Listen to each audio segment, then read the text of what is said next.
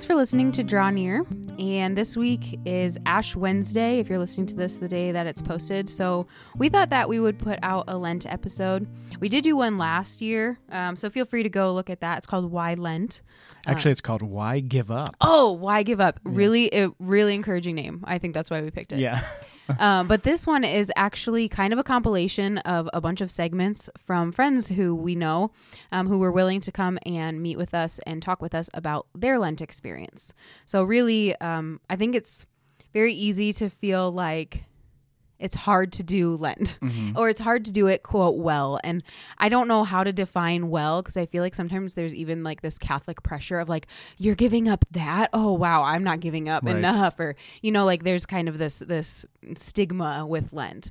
And so we wanted to talk with some of our friends and just ask them, how do you do Lent well? And what are some tips that they have for all of you? And just kind of what have been their really fruitful Lenten experiences? Mm-hmm. Yeah. And so in that spirit, first of all, we're blessed to have these folks joining us. And yes. We think you're going to be blessed as well. And they're all familiar faces you've heard or seen with us before. But in the spirit of that, we are going to answer some of those same questions that we're asking of them. Do you want to share who our guests are so they have something to look forward to? Yes, if you're like, I don't really want to hear your take, Fred and Kara. Matthew Leonard, mm-hmm. you might recognize. We've had him on 2 or 3 times. Yeah. A good friend of ours. Yeah. Sonja Corbitt. Yeah. Who another good friend of ours who's been a constant encourager. We're blessed to have her. Yeah. And Taylor Schroll from Forte Catholic. Mm-hmm. Anyone that listens to Catholic podcasts is likely familiar with Taylor. Taylor was a classmate of mine, and so we've known him for about 10 years. Mm-hmm. So we're just. I think I've known him for maybe 6, but that sounds about right. We're buds. So. Yeah. So we're blessed to have him as well, and just hopefully he doesn't listen to this, so we don't want him to get a big head. Yeah. But don't listen to the episode that you are on. Right. Like, okay. It's probably too late. But. Okay. So we're going to start just each segment is really only going to be about 10 or 15 minutes for each person. So it's not really going super in depth, but you get the wisdom of many people. So we wanted to start by answering the questions that we are asking our guests as well. So really, you know, how do you do Lent well? Maybe what are some things that you try and do, or you try and give up, or like the mentality that you go into Lent with, and then sharing some of those impactful Lenten moments in your life. So Fred, what advice would you give? Like, how do you do Lent well? Well, I think first, and perhaps some of our guests will share the same ideas, nobody does Lent well. Yeah. Like if you think, oh, I'm really good at Lent, you're not. Like ask your angel to humiliate you interiorly. Yes, which Kara did. Oh, I'll talk about it. She can speak to that maybe. But if you think you're good at it, then you probably aren't. I also think I try not to, whatever I give up, I try to also add something good. Like you got to do both. Yep. But I also don't make a habit of advertising what I'm giving up. Mm-hmm. Like you'll never hear me complaining about, oh, I gave up coffee, or I gave up candy, or I gave up sweets. I generally won't talk about it. Sometimes I do, maybe with the closest friends or something like that I would. But I think Scripture does say what you do in private, right. You know, there's more reward in that. So I generally am pretty reserved about that. But I think going back to our Come Follow Me episode, Kara, which is one of the first episodes that we've done, we can link that in the show notes. I think the spirit of Lent is sort of a letting go of those things that keep us from following Christ fully. And so I try to keep that in mind as well. Like I'm giving this thing up so that I can follow him better, mm-hmm. so I can be more like him. Approaching Lent with that attitude, I think, makes a huge difference. Mm-hmm. Yeah, I would say for me, like Lent is that time where I am uniting myself to Christ on the cross. And so I think there is just this element of like, there should be suffering because Christ suffered for us, and I'm uniting that suffering to Christ on the cross. It very much is like a kind of a death to self. That's kind of not in a morbid way. Like, I mean, he says, those who wish to come after me, deny yourself, take up the cross, and follow me. Mm-hmm. So it very much is like a death to self, a denying of self, because that's what Christ is. He gives up his life completely for us, and that's really, for me, what Lent is about, is preparing for that and trying to experience that in as much way as I can, right. You know, not being Christ and being fully human. Yeah. Yeah. But that's the goal, Kara. Like, the only way to become better versions of ourselves is to become more like Christ. Is to become Christ. Yes. Yeah. Like the best version of ourselves. I think we've probably done a rant about that, like that probably, phrase. Yeah. But the best version of yourself is not yourself. It's Christ. And that's who we're supposed to be. Yeah. And John the Baptist, he must increase, I must decrease. Right. And that's really what to live the Christian faith well is, to be better Christ in the world. Just like St. Patrick said, Christ in the eye of everyone who sees me, Christ in the ear of everyone that hears me, Christ in the mind of everyone who thinks about me. That is what we're after. Right. And Lent helps us to do that. Yeah. I'm kind of the same as you too. Like it wasn't always like this. I think for me, like growing up, I didn't really have formation about liturgical seasons. I didn't really know what Advent was about, what Lent was about, honestly, what Easter was about, apart from the day that we celebrated Easter. And so for me, it has kind of progressed from just like, oh, I have to give up something to really this mentality of like, what is this season about? Mm-hmm. And for me, it's very similar what you said. I try and give up something and I try and add something.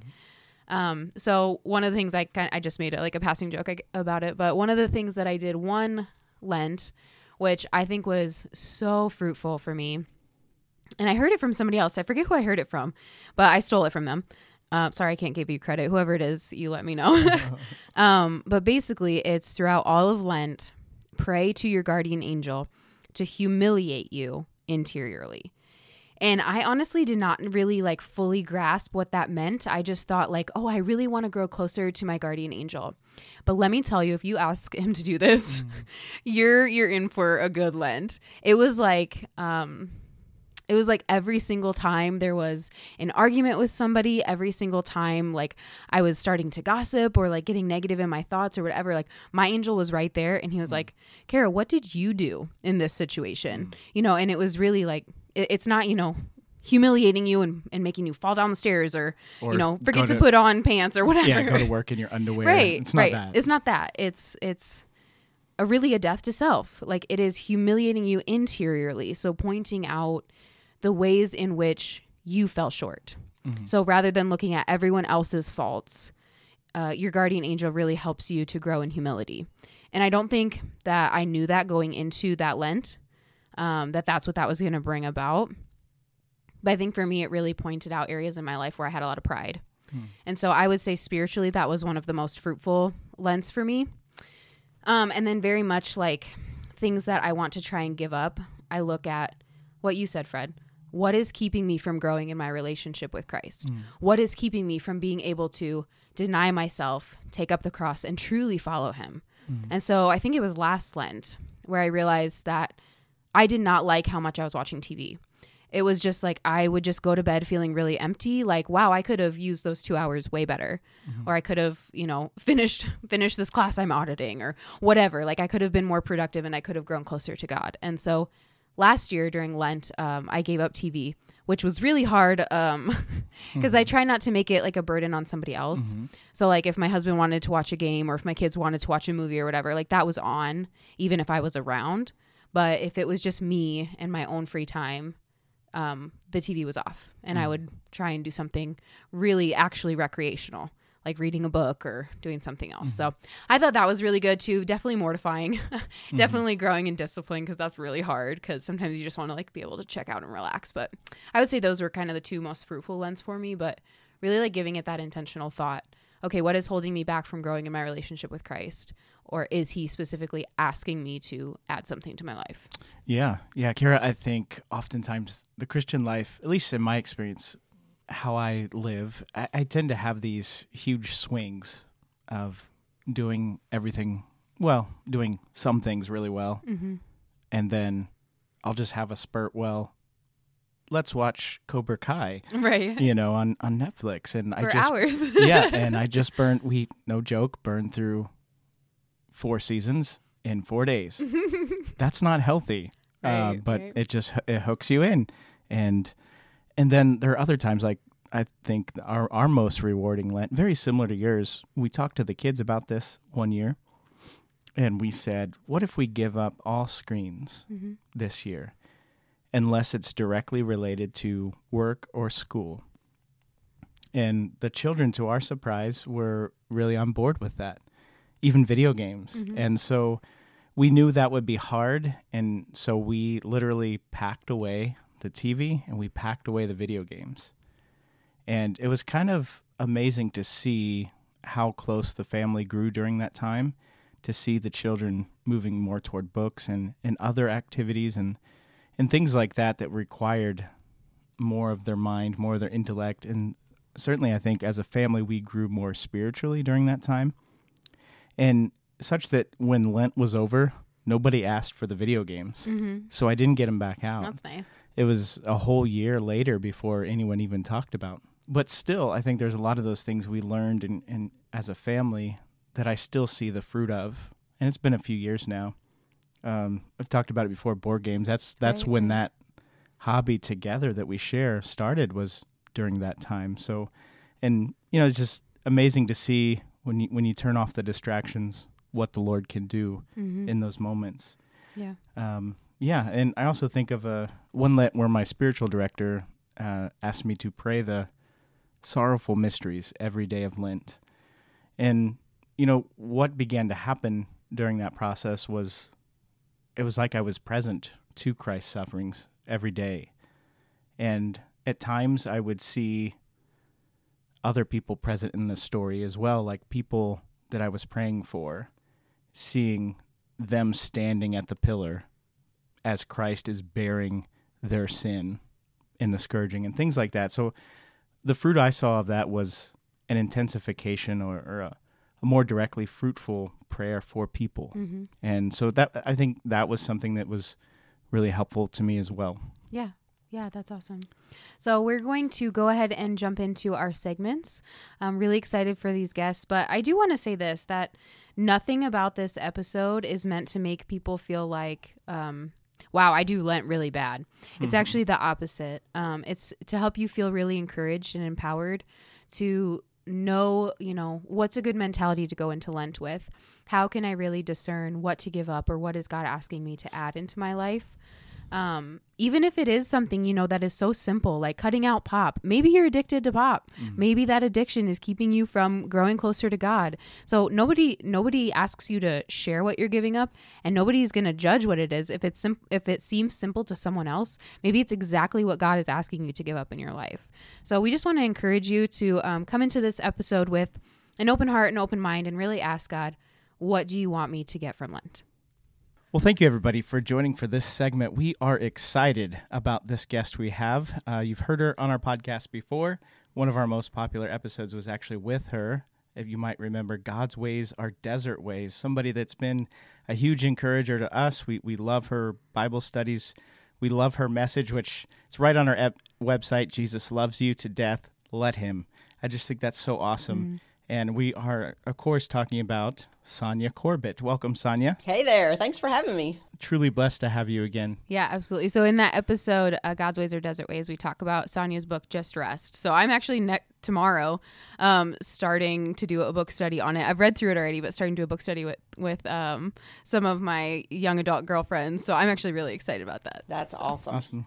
Yeah. And Sonja, you've been doing a book study online with that book as well, right? I have. We've done a book club. What I did was open that up for questions and just took their questions, and we spent 5 weeks going through the questions to sort of, people wanted more help with practical how-tos, mm-hmm. and so we spent 5 weeks on that. So That's awesome. Is that something you might do again in the future, you think? Or I don't know. I really liked it. I loved having the interaction, and I loved having the weekly meeting.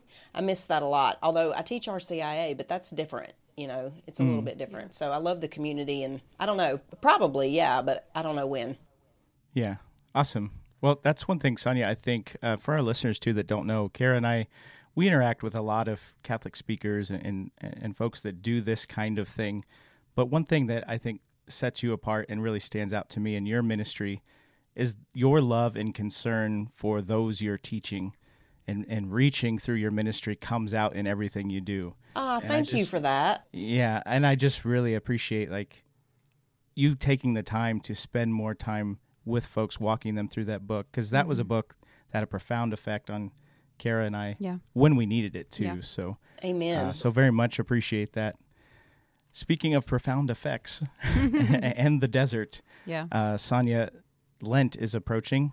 At the time people are listening to this, a lot of us find Lent hard. It's supposed to be. It's supposed to be. So I'm curious your thoughts on what do you see in Lent? What does Lent mean to you? But also, if somebody said, I'm not good at Lent, what would you say to that person? Nobody's good at Lent.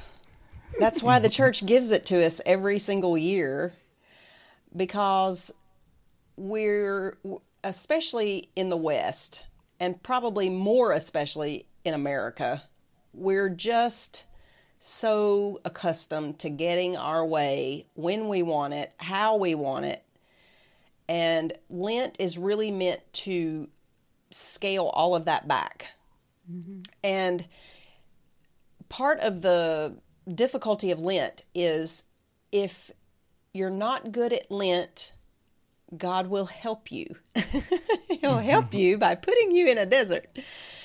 And we need it. We need that desert to rid us of detachments. And so the more rigorous we can make our Lent, the better off we'll be in our lives, because what we don't want to do is almost force God's hand, because he cares so much about our souls and he wants us in heaven with him. He wants us in union with him now before we even get to heaven. So if we're lax about our asceticism and our discipline and that kind of thing, then he will allow things in our lives to scale that stuff back for us, because he knows how important it is. And then we whine and scream and cry and do all the things that we do, but at the same time, it's necessary. So if we can use Lent the way it's meant to be used, if we can really get in there and cooperate with the rigor of it, it sometimes keeps us from having to battle through a major desert in our lives. So it's a great tool, and the church is very wise in leading us in those two seasons of penance in Advent and Lent. And Lent is the major one, so we really need to lean in as best we can. Nobody's good at it, but we just have to. We just have to do it. Yeah. I think for me, like, he has almost every single Lent invited me into a desert. Like, he's like, hey, you're going to suffer with me, so prepare to suffer, and I'm going to bring you into a desert. And that's the transformative aspect of Lent, I think, because you're waiting for Easter, you're waiting for the resurrection, and like there is an out from the desert and from the darkness. And that's amen. And that's a great point. There is always an end to the desert. Yeah. Yeah.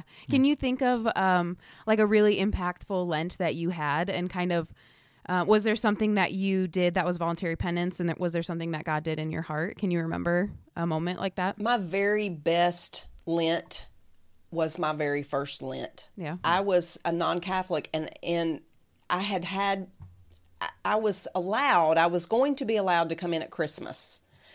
And I wanted to do that with my whole heart, because I had prepared so diligently on my own. But I also hoped that my husband might follow me, that we would be able to come in together is probably a better way to put it. But that wasn't the case. I didn't know that at the time, though. So I postponed my coming in to full communion with the church to Easter Vigil. And that Easter Vigil, as a non-Catholic, I had never even heard of Lent. I didn't know what any of that was. And so when I learned about it, I went total whole hog. I mean, I really, I embraced the whole hardness of it. So I got my ashes, and then I cut all coffee out. And I don't even remember what all I did for that whole 40 days. But it was my first time ever fasting from meat or a Friday fast. It was the first time I had ever done anything like that. And so I was really strict about it. Mm-hmm. And that wasn't even the biggest thing. I think the biggest thing for me was, because I had tried so hard to apply the asceticism of Lent, by the time I got to Holy Week, I wanted to do every single thing for the whole week. So we did the Palm Sunday, and then I was really into my daily disciplines in prayer, and then Spy Wednesday, and then the Chrism Mass, and the washing of feet on Thursday, and then you go to we had Stations of the Cross on Friday, and the church was empty, and it was just every single day I was at the church every day for every single Mass, and by the time we got, I just remember especially on that Friday thinking, oh my gosh, he is dead. Mm-hmm. He's dead. Yeah. And the tabernacle was hanging open, and the crucifix was covered, and here we were supposed to be praying the way of the cross, and all I could think is, why are people driving outside? Why are there people at a barbecue? Jesus is dead. You know, I was just so gripped by that. But I think that the reason that first Lent was so impactful for me is because it was all brand new, and I totally embraced every single possible practice the church recommended or presented. So I did them all, and it was rigorous, but it was the most transformative from my point of view. Now, subsequent Lents were extremely difficult for several years because I did come into the Catholic Church and nobody understood why, and it was a real desert for several years, and during that time I can remember just saying, Lord, what else can I give up? You've taken everything but my family and my health, and I'm grateful for those, but I don't know what else you could possibly ask, so I got nothing. Yeah. And so I just tried to get through it. Do you mean that nobody understood, like in your community, in your friends, or in your family? Both. My husband didn't understand. My family didn't understand. My denomination didn't understand. I was completely ostracized by almost every single person that I had known and loved before I came into the church. And I shared that in Just Rest, that story of that. But I had also come into a parish that couldn't stand me. Because I had taken a position that, you know, a couple of other people had done as volunteers. So everything was just turned upside down. So as far as my favorite Lent was my first one, but I have to say that probably those several after that were the most impactful because there was so much detachment and so much darkness and desert in that time. And it was very freeing in the end, but boy, it was so miserable. Yeah. So just what a Lent is supposed to be. Yeah. Yeah. Probably transformative in the long run. It was very, it was the closest, it was the most miserable I've ever been in my entire life, but the closest I've ever felt to God. Mm. Mm. I like that. That's a good lesson. I think a lot of people can relate to that, just feeling very miserable in their own life. Yes. Or, you know, specifically Lent, since we're talking about that, but just every day. But like you are supposed to grow closer to God in that. And you're supposed to not have anything else to lean on. That's the thing about the desert that we don't really get until we're there. We start to panic because we don't have our usual props. And that in Lent, it's supposed to be that we do that for ourselves on purpose. And that's what it is. You know, you're supposed to try to rid yourself of those things that you use to prop yourself up when things get hard. The self-medication, the relationships that you go to instead of God, you know, all those things that we displace God with. That's really what we're supposed to be thinking about during Lent and trying to detach from. Yes. Amen. Yeah. Sonja, as you're describing your experience, your first Lent, as a convert myself, I hadn't thought about this in years actually, but that it was the same experience for me. Like I wanted all of the things, even if I didn't understand them at the time. I wanted to be present to everything, and there was a joy that came with that. But also like that Friday even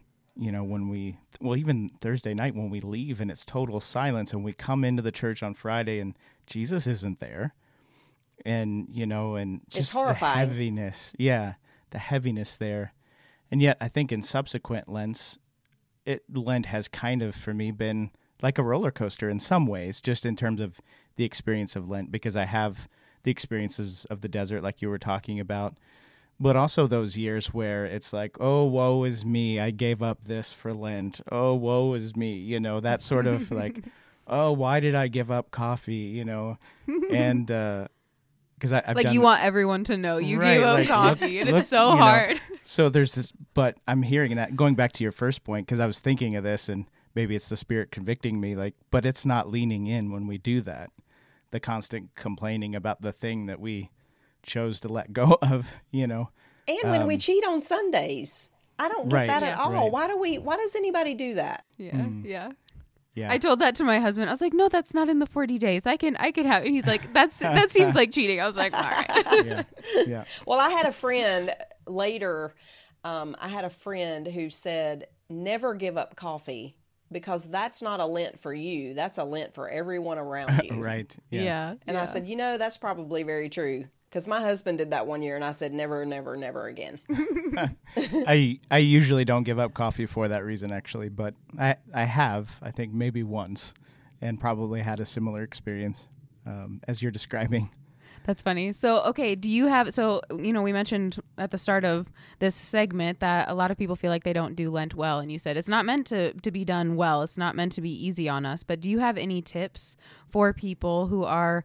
really looking forward to Lent or really struggling with, okay, what am I going to give up or what am I going to begin doing and what practice? Do you have any tips for people who are, looking forward to the Lent season? I have found my greatest success when I both give up something and add something to.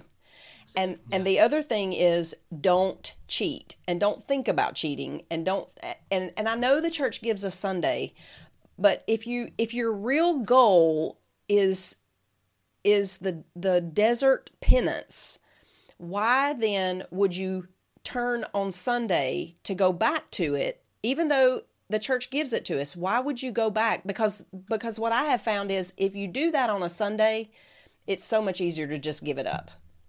Okay, well, I'm done. I cheated now. And there's something psychological that just tells you, all right, well, I'm done now. So stay with it without taking those Sunday breaks and just go the whole 40 days. And the other thing to keep in mind is that 40 in the scriptures is the number of gestation. So you're hoping to build another permanent habit. So whatever it is you add something that you really would like to see yourself keep from that point forward. And I would even go so far as to suggest if you don't have a daily scripture time with God as a habit, this is the time to begin it. Because 40 days gives you the spiritual and biblical push, but then also you have the psychological 30 and 40 days it takes to build a habit. So you have all of that kind of working together. And that's a habit that every one of us needs. We need to be in the scriptures, hearing from God every day through the daily readings. We must. People say all the time, I don't know what God wants from me. Well, you're not listening. You're not listening to him in the readings. He's speaking to you every single day. So this is the perfect time to begin that practice. And I call it Love the Word, L-O-V-E. Listen, observe, verbalize, and trust. Sit with the readings every day for the whole 40 days of Lent. And make that the thing that you add and watch your spiritual life explode. That's what we want for Lent. We want that transformation. Amen. Sonja, I love your Love the Word Bible study, that method, that very prayerful way to approach the scriptures. So it's just as simple as the daily readings using that method. And we're going to leave a link in the show notes for this episode. Sonja, you have a handout for that on your website. I do. And if folks want to learn more about Sonja Corbitt and your awesome ministry and everything you're doing, how can they find out more?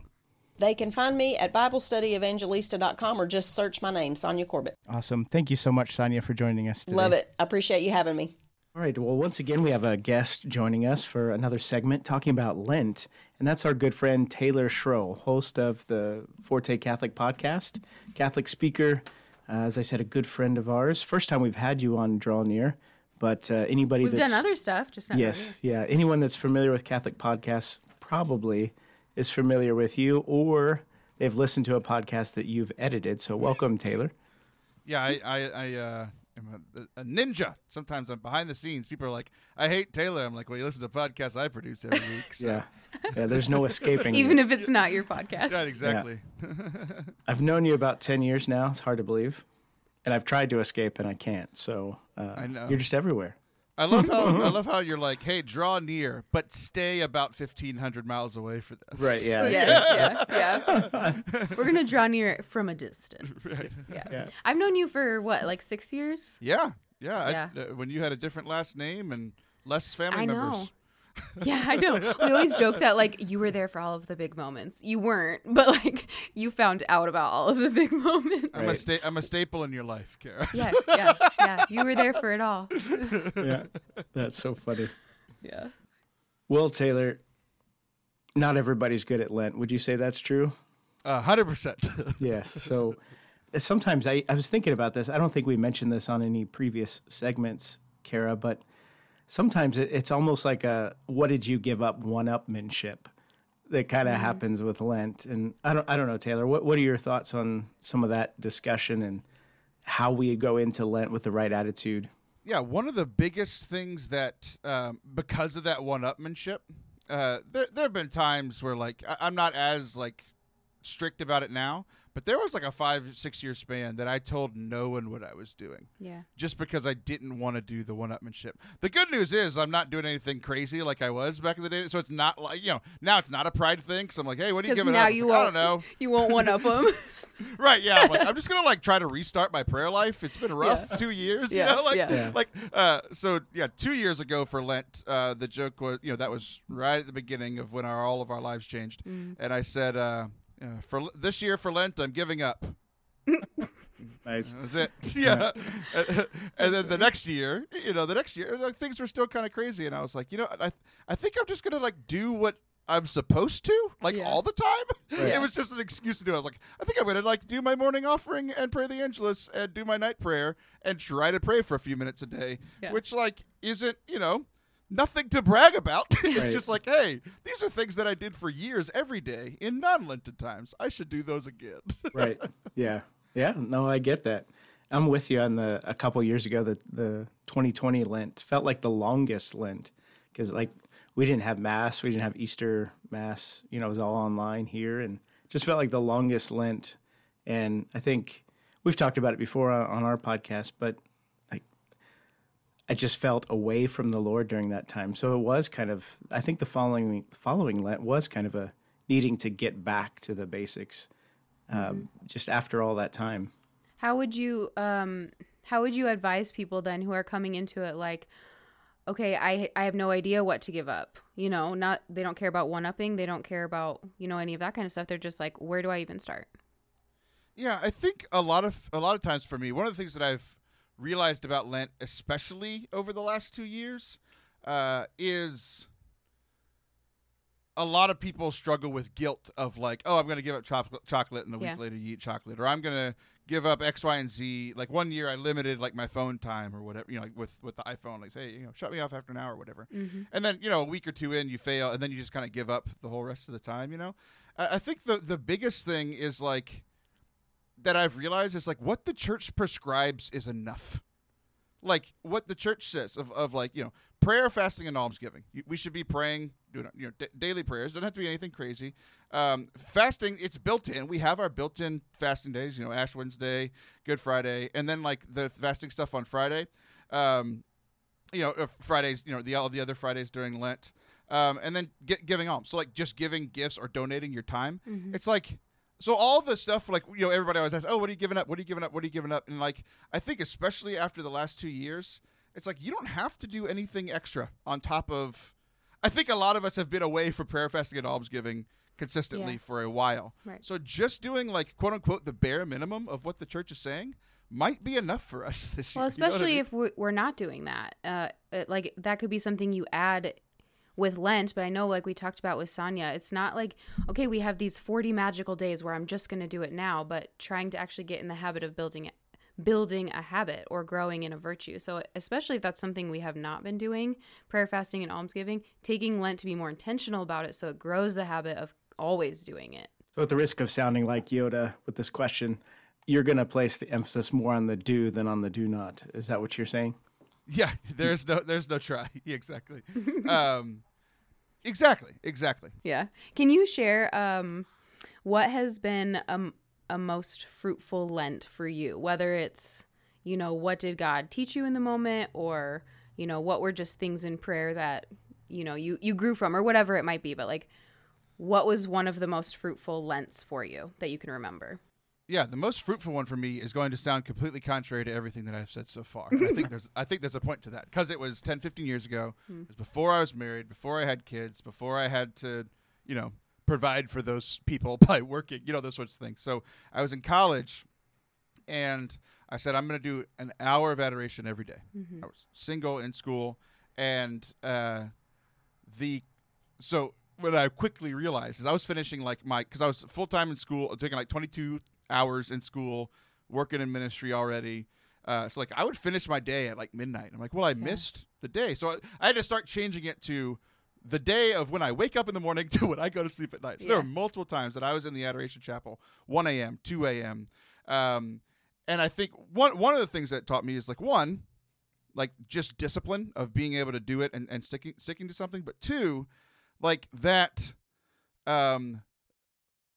a lot of those times late at night praying seemed incredibly unfruitful, especially the ones that I might have dozed off for an hour or two. You know, started my adoration hour at 1 and woke up at 4. I should go home. You know, you weren't sleeping; you were resting in the spirit, Taylor. Right? Yeah, I was.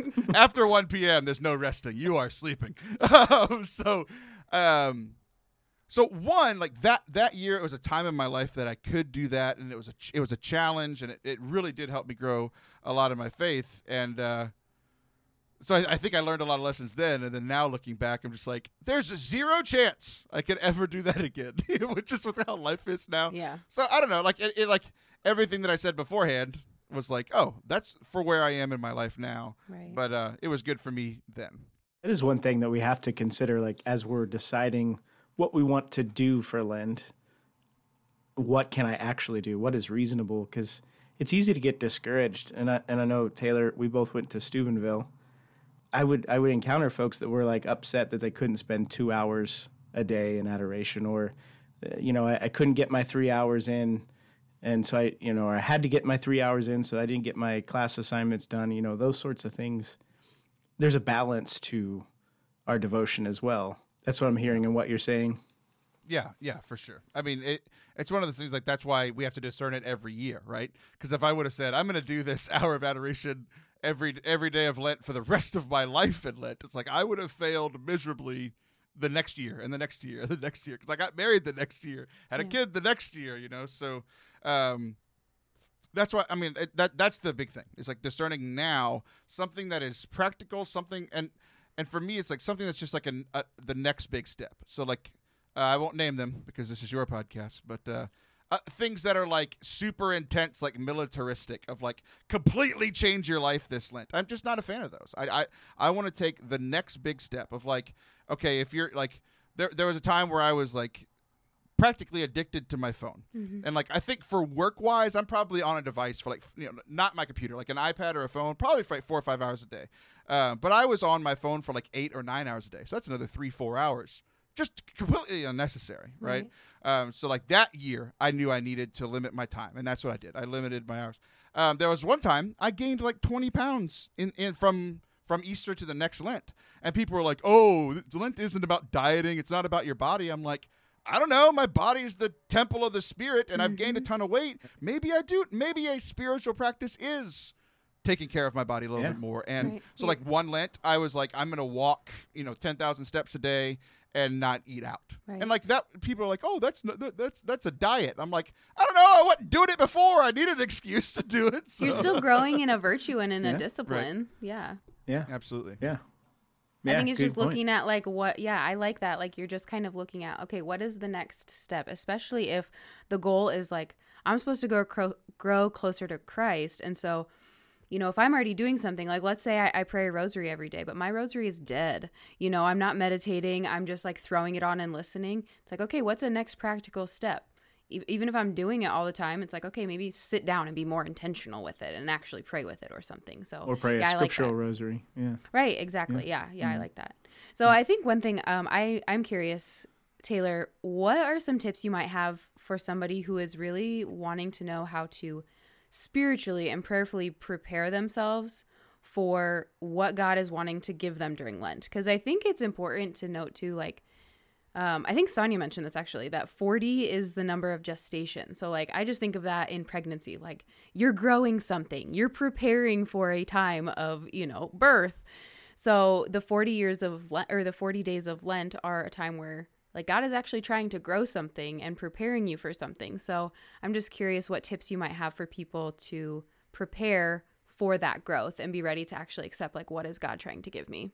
Yeah, I think one of the things over the last couple of years has been embracing the desert. Like Jesus didn't have a blast for 40 days. Like it was not great, you know. Like he was hungry, it was hot, he was alone, lonely. Satan showed up. Like not an ideal time, you know. And like you know, you mentioned being pregnant. I myself have not been pregnant, but I've been around my wife when she's been pregnant with our three. You did gain 20 pounds though, so yeah, I did. I gained the sympathy weight. She lost it, and I never lost it. We're on child number 6. And every child. So I don't know. I'm just gonna call it 20 pounds per baby. You know, that's probably an exaggeration, but it feels that way. So my joke has been I gained the COVID-19. Right. Yeah. I totally interrupted your tips, though, Taylor. So. Oh, it's okay. It's okay. Give me more time to think about it. But I think just embracing the desert and like things are going to be difficult. I think the thing for me is like there was one Lent that I was just terrible. I didn't do it. I barely did any of the prescribed stuff. Like whatever. I forget what I picked that year, but like I just didn't do it well. Like I just kind of failed at it. That was one of the most fruitful Holy Weeks I've ever had because I got to the point where I was just like I was trying and failing. It wasn't like I like completely gave, but at some point it's just like, I keep trying and I'm failing, keep trying and I'm failing. And God met me in my failure and just gave me the grace of a tremendous Holy Week of like, and for me, it was like, that doesn't give any excuse to, yes, I should have been more disciplined. I should have, you know, stuck to those things. But I think that lesson there was like, yeah, you failed and you kind of suck sometimes, but like, that's literally why I came and did the whole Good Friday thing, you know, because you failed and you suck. Because you suck sometimes. And just the grace of that week and being able to participate and completely dive in to Holy Week was like, man, like, I mean, obviously you don't want to try to fail. That's stupid, right? You want to try to succeed at whatever you set out to do. But just God's grace in this season is just really special. There's just something. I mean, there's a reason this is our highest feast of the year after, you know, these 40 days. Yeah, that's the thing to remember, Taylor. It's not so much, and this is true with our life here on earth. It's not always so much about how we start, how we begin, but it is about how we finish. So even if you have the most difficult, away from the Lord kind of Lent, that last day, you know, Holy Saturday, you know, whatever it is, the Lord can do some pretty wonderful things. And it's about how we finish, where we are at the finish line. So Taylor, if people want to learn more about you and your ministry, where do they go? How can they do that? Yeah, sure. ForteCatholic.com, Forte Catholic. And the primary thing, we have a weekly podcast as well on wherever you find podcasts and on our YouTube channel, which is also Forte Catholic. Thank you, Taylor. Thanks. Bye. Well, once again, we're joined by a special guest. This time, our good friend Matt Leonard, Catholic author, speaker, filmmaker, founder of the Science of Sainthood, and the host of the Art of Catholic podcast. Welcome again, Matt Leonard, to Draw Near. Great to be with you guys. Awesome. We are really, really excited to have you with us. So we have several episodes with you. They were all about forgiveness, right? They were two about forgiveness and suffering, and suffering, and prayer, and spiritual life. And we had some great conversations. We covered lots of stuff, but this will be good because, you know, all of that kind of still falls into Lent. So I love on your website it says, "I want to inspire Catholics, including myself, to sainthood." And Kara, I really think that goes right along with what we're after. Yeah. With Draw Near as well. So, with a lot of things that we do. Very much the words of Paul, "Follow me as I follow Christ." And that's how we get to sainthood. So, that's exactly right. It's all about the Imitatio Christi. That's right. Yep. Amen. So, Matt, this is Ash Wednesday, the time this is posting. Of course, it's not Ash Wednesday yet. We're still mourning the loss of the Bengals at the Super Bowl last night. Day we're recording this. I'm fine. I'm from Ohio, so it hurts a little bit. But I'm a Broncos fan, so I'm used to disappointment when it comes to the Super Bowl, Kara, so it's okay. Yeah, the last time you guys lost, I think it was at the hands of the Cowboys, my team, or at least one of the times anyway. We can both join in our mourning. We already know it. We're mourning as we go into Lent, and we've already been set up perfectly by our sports teams. Setup. Yeah, that it is. So, Matt, along that lines, I'm not very good at picking a winning football team. And I also feel like I'm not good at Lent. And I know a lot of people feel that way, that I'm just not very good at Lent. What would you say to somebody that feels like that this Lent thing is too hard, I'm just not very good at it? Well, welcome to the human condition. I don't know that there's anyone who's good at Lent, because the whole point of Lent, the point of Lent is to draw closer to Christ, right? But the means by which we do it in this liturgical season is something that is difficult, and it's meant to be a little bit difficult. Because what we're doing, what we're asked to do by the church, is to give up something good, so the world and things that we like and things that we value, which aren't bad in and of themselves, are good things. I mean, God said he created everything good back in the garden, right? So the beer and the bourbon and the chocolate and all those kinds of things that we give up, they're good. But we want to give them up because we're seeking something better. So we're sacrificing the temporal for the eternal. So it's hard, and we're fighting against our likes and our desires. And so if you're struggling as you move into Lent, that's it. I mean, everybody does. And so don't feel bad about it. Just realize it's meant to help us. It's like kind of like cleaning your spiritual room. I mean, no one likes to clean their room, but once you have it in order, life just seems to be a whole lot better. And that's kind of what Lent does for us. Am I crazy if I say I like to clean my room? Yeah. It relaxes me. Well, then you're perfect for Lent. You just totally shot my entire analogy. Sorry. Kara's made for Lent. Kara is the one person on the planet. No, actually, I will say this. This is just like a very recent realization, like last night in prayer. I realized that I kind of fall very easily into indulgence. Like, I'm really, really bad at prudence. And I feel like that is one of the virtues that is so good to work on during Lent, especially when we're giving up something, or, I don't want to, eat as much candy, or I don't want to drink as much pop. It's like, if I find myself, giving into something, whether it's spiritual, prayer, study of the word, or opposite, like I find a really good episode or a series I like on Netflix.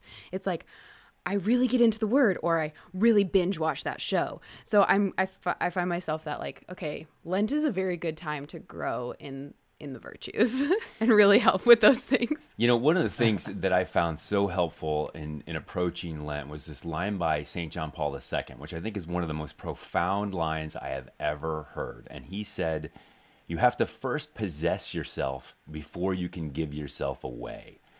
And really, that's what Lent does. It's helping us to possess ourselves so that we don't give in to those things. Because really, when you think about it, those things that we love that kind of control us to a degree, we're slaves to them. They control us. And so what Lent is really all about is breaking those chains and those bonds of the things that would keep us from being able to give our full attention and of all of our love with our heart and our mind and our soul to God. And so, again, it's not that those things are bad, but we want to break the conditions under which they keep us from giving our whole self to God. So you're kind of quelling your own desires so that they don't master you and you can turn all of your attention to God. Right. I like that. You have to possess yourself. So very much in the sense of, like, we are not a slave to our passions and, the worldly things, but our will and our intellect can control our bodies. Yeah, you can't give something away that you don't own. Right? And that's what Lent is helping us to do, is helping us to own ourselves so that we can make a gift of ourselves back to God and neighbor, which is the fundamental commandment, isn't it? I like that. Amen. Yeah. Kara, I'm remembering what we talked about earlier in this episode, but my giving in to the temptation to burned through 4 seasons of Cobra Kai in like 5 days. Yeah. And I too have that same struggle that you're talking about. And I'm just, Matt, what you said is just like really getting me, like, yeah, I suppose if I keep answering yes to the question, are you still watching? I have some things I need to work on sometimes, you know. Yeah. Fred, you got to sweep the leg of Cobra Kai. That's what you got to do, man. Right. Yeah, you got to sweep the leg. Sweep the leg on that sinful nature. That's what you need to do. Yeah. That's awesome. So, Matt, any tips, any wisdom that you could share with our listeners on how to go into Lent and do the very things we're talking about?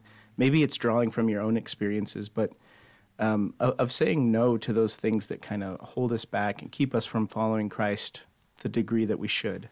I think that a lot of times we just kind of fall back to the same old of what we're going to give up. I'm not going to watch TV. I'm going to give up this candy. I'm going to give up, whatever thing, alcohol.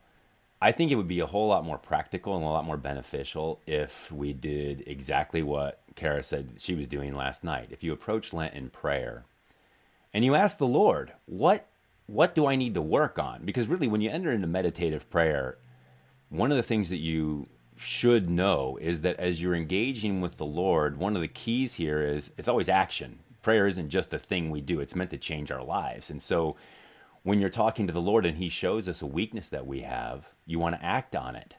And perhaps that's what we need to ask the Lord in prayer as we go into Lent. Lord, what is it that I need to do personally in order to draw nearer to you?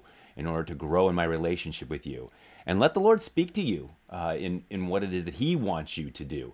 If you lack patience, maybe you need to do something with regard to that. If you lack hospitality, maybe he's wanting you to invite some people over. Don't just think within the box of the normal, I'm going to give up this candy or that alcohol. The spiritual life encompasses way more than just the physical things that we think we're in bondage to, because it takes up your whole person. And so really, I think that prayer is at the core of that. And another thing I would say is we have a tendency to bite off more than we can chew lots of times at the beginning of Lent, and people get frustrated because they fall on their face as they get a week into it and they've already blown it, and you're like, oh man, I watched another season of Cobra Kai, right?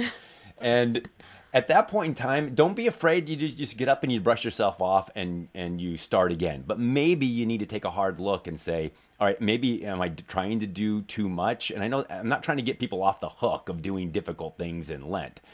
But sometimes in our zeal, we put ourselves in a position where we're just becoming miserable and you're not really engaging the Lord. And I think that's something we need to realize going in, and maybe it saves a little bit of heartache once you get a couple of weeks into Lent. Mm-hmm. Which is where that prayer comes in. Maybe God is going to tell you, this is what I want you to do, not these seven other things. That's exactly. So right. I like that. And that prayer, it should incite action. And I think, honestly, that's what I thought of, Fred, when we first started this, and you said, for those people who feel like they're terrible at Lent.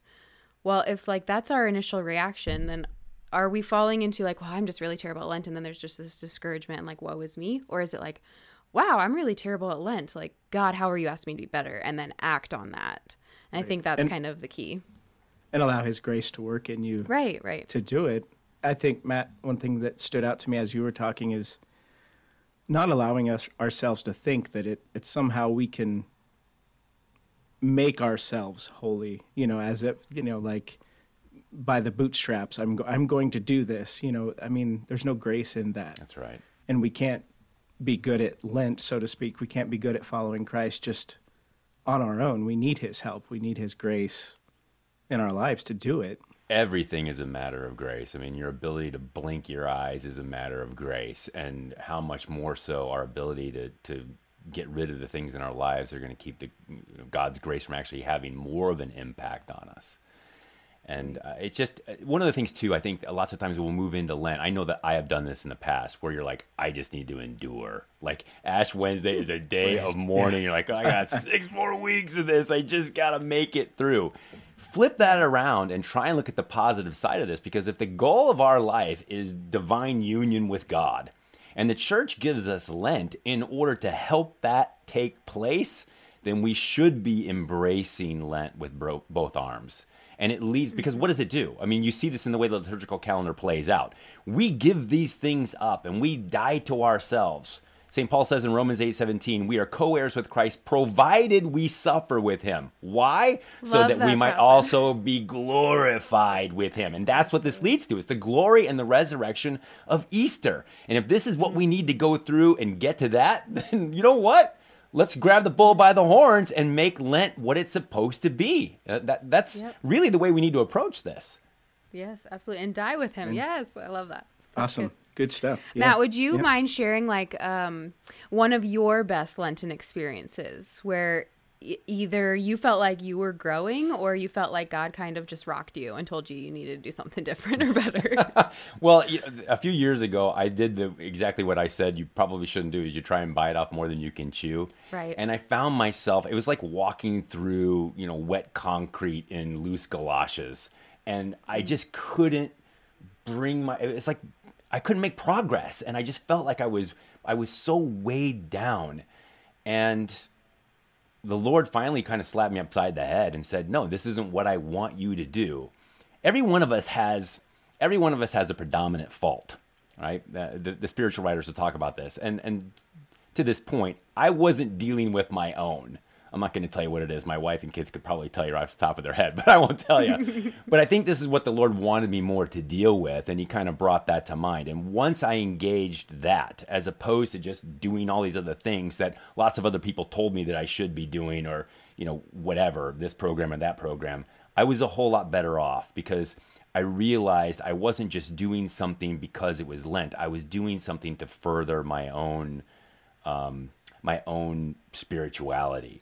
And that kind of transformed Lent for me because I was working on my own particular issues and I was able to pick up my own personal cross. Don't forget this. I mean, Jesus doesn't say we're supposed to pick up his cross. And I think a lot of people fall into this mindset that, my gosh, I'm going to be nailed to the cross during Lent and this is going to be brutal. Now, Jesus is the one who did that. He's not asking you to take his cross.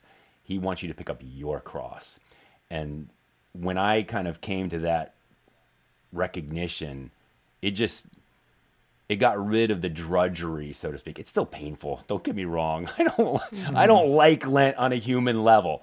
But when I understood that it was my cross that I was picking up and it was going to deal with the sins that I have in my life, that's going to help me to draw into union with the Lord much faster, it kind of changed everything. And so I try and go into Lent now, having experienced that a few years ago, with a totally different mindset.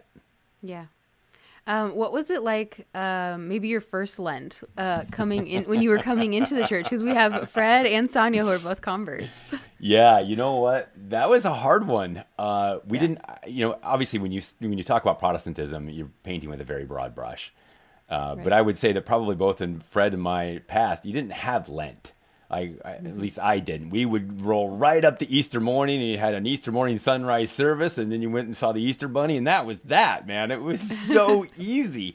And you know what's interesting is it really is kind of, it typifies the whole idea of how it is that we are saved. Look at the difference between what the Catholic Church teaches and what Fred and Sonja and I were raised with, because we were raised with the idea that all you have to do is believe, and you are saved. That's it.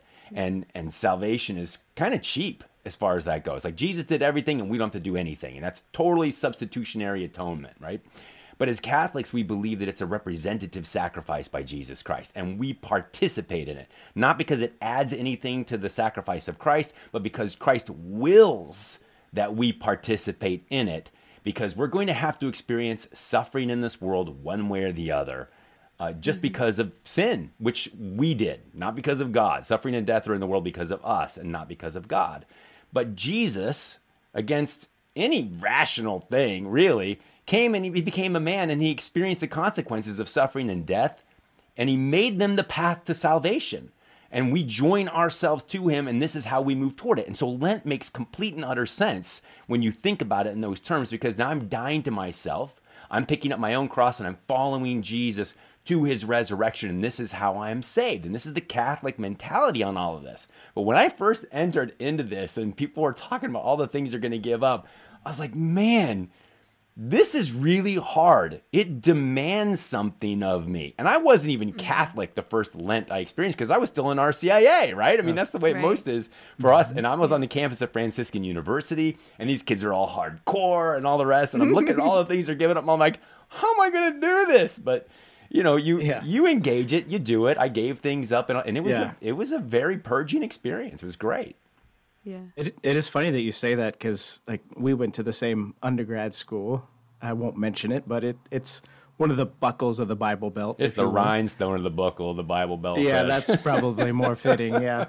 And, you know, obviously we both went to Franciscan, and same thing for me. My first Lent, I was in RCIA on the campus at Steubenville, and I remember seeing people walking around barefoot. Like their sacrifice for Lent was they're not going to wear shoes, you know. And it's cold. I just remember thinking in the middle of winter. Yeah, Ohio. In Ohio, and I just remember thinking, wow, I'm not. I don't know if I'm very good at this. You know, this is very different. And also, if their feet smelled, you know, your sacrifice should not be sacrificed to everyone else. Right? True. And coming from that a tradition where, you know, suffering is you're doing something wrong. That's why you suffer, you know.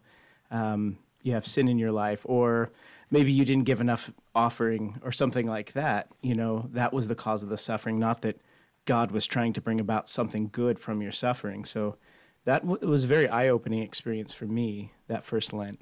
Yeah, that view that suffering is the result of punishment that we're experiencing, it really is kind of at the bedrock of how it is that we were raised. And we, as Catholics, we don't look at it that way. We are participating with our Lord that the suffering that we undergo can't be dissociated from love because of Jesus Christ.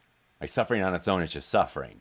But because of Christ, and because that he has made our suffering redemptive, because this is how he saves us, through the cross of Christ, now our suffering is really informed by love. And if you really want to strip it all down, penance, what we give up for the Lord, is really nothing other than a demonstration of love.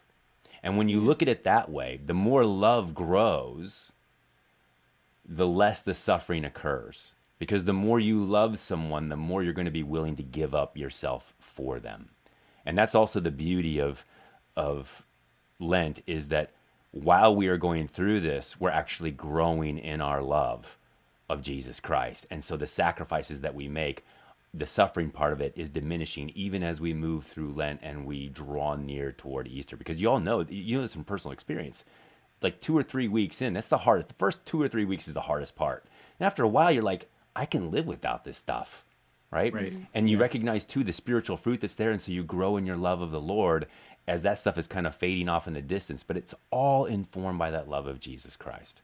So, Matt, you have a really wonderful initiative that you head up, that we're talking about the spiritual life and growing spiritual life during Lent. Would you mind talking about that? I'd love to. I am at the Science of Sainthood, scienceofsainthood.com. People can sign up for a free streaming. It's absolutely free, of St. Teresa of Avila's 9 grades of prayer. And I chose, it's 14 different lessons, about 15 minutes apiece. You sign up at scienceofsainthood.com, and we just send the videos to you. And I chose to stream this. It's really, really powerful. It goes pretty deep, probably a whole lot more than people bargain for with regard to prayer. But if we're talking about growing in relationship with Jesus Christ, prayer is that relationship, period. You can go to the sacraments all day long. If you don't have a life of prayer, that grace is just kind of falling flat. It's not doing anything for you. And so prayer is really fundamental. You're not going to reach heaven, all things being equal, without a deep life of prayer. All the saints say this, and Teresa is the doctor of prayer. And so I decided to take this course out of the Science of Sainthood, and the Science of Sainthood is a bunch of different courses on the spiritual life.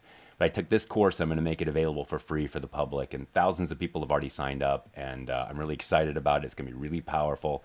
And again, you can grab it and sign up for it at scienceofsainthood.com. That's wonderful. When does it start, or is it at your own pace? No, it starts at Ash Wednesday. So the first video gets emailed to people on Ash Wednesday. So today, if they've signed up based on when this is posting. And you can sign up right now, and I'll send you the email, and then I'll send like 3 videos or so at a time, and we'll continue to add more to it as Lent goes on, so people can pace their way through it. And it's like a drama that unfolds, because the deeper into it, the more you see the plot line, and it gets a little more intense, and you really see how much the Lord loves you and what he's willing to do for you, and you want to run toward that with everything that you have. Awesome. That's awesome. Thank you for joining us today, Matt. No, it's been a pleasure to see you guys, and I hope in the near future I see you in person as well. Yes, absolutely. Thank you. God bless.